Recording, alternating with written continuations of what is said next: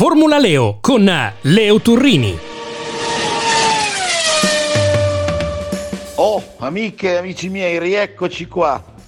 Beh, dopo il monologo da solo, chiamatelo come vi pare, di Max Verstappen in Belgio, incombe su di noi l'arancia meccanica, perché la Formula 1 si ripresenta e dove? In Olanda, a Zandvoort, a casa del campione del mondo uscente e rientrante. Eh, a me già sembra di sentire quel coro che sale dalle tribune.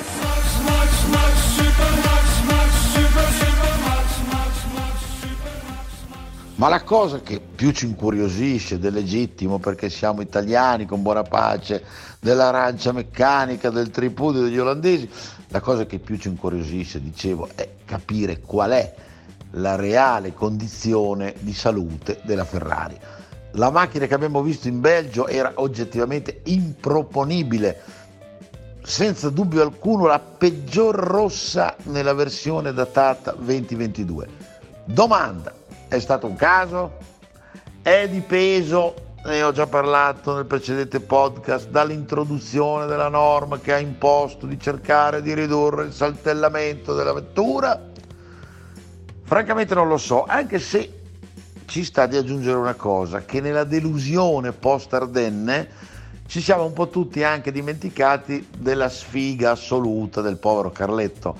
Insomma, Leclerc ne capitano più di Carlo in Francia, più di un cane in chiesa. Pensate che la visiera a strappo che è finita nella presa dei suoi freni era quella di Verstappen, non è mai successo nella storia della Formula 1 Adesso vi faccio sentire come Leclerc ha reagito quando gli hanno detto che quella famosa visiera a strappo, eccetera, eccetera, eccetera, era di proprietà del suo amico nemico olandese. Catvegna un canker.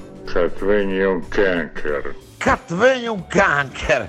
Eh sì, per chi come me è un ferrarista doc cresciuto a pochi chilometri da Maranello, non c'è bisogno di traduzione. Ma non voglio sottrarmi all'altro grande tema, insomma, quando si tratta di Ferrari come per la nazionale di calcio, se le cose non vanno male ci va di mezzo l'allenatore, il commissario tecnico, per cui di nuovo Mattia Binotto è uno zombie che cammina, è un tizio che va in giro con un bersaglio sulla schiena.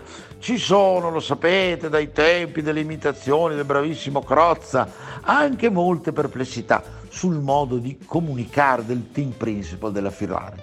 Ora io vi dico semplicemente che i Gran Premi non si vincono con la comunicazione, con le apparizioni in tv, serve ben altro e la Red Bull ce lo insegna, però vorrei congedarmi da voi aspettando il weekend olandese con una chicca assoluta.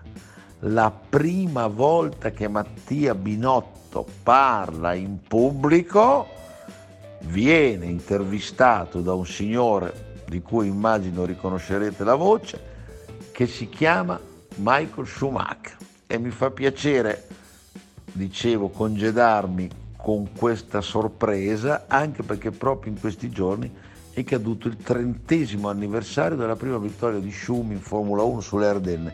Era il 1992, io c'ero e insomma è proprio vero che nella vita non si dovrebbe mai, mai invecchiare.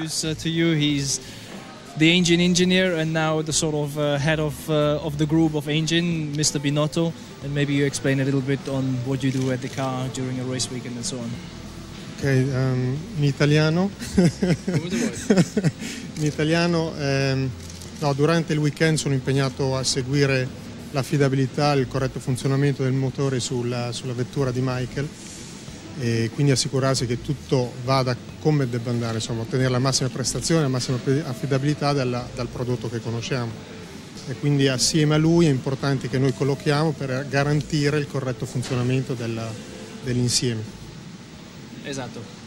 Grazie e ci vediamo per la meeting. Eh?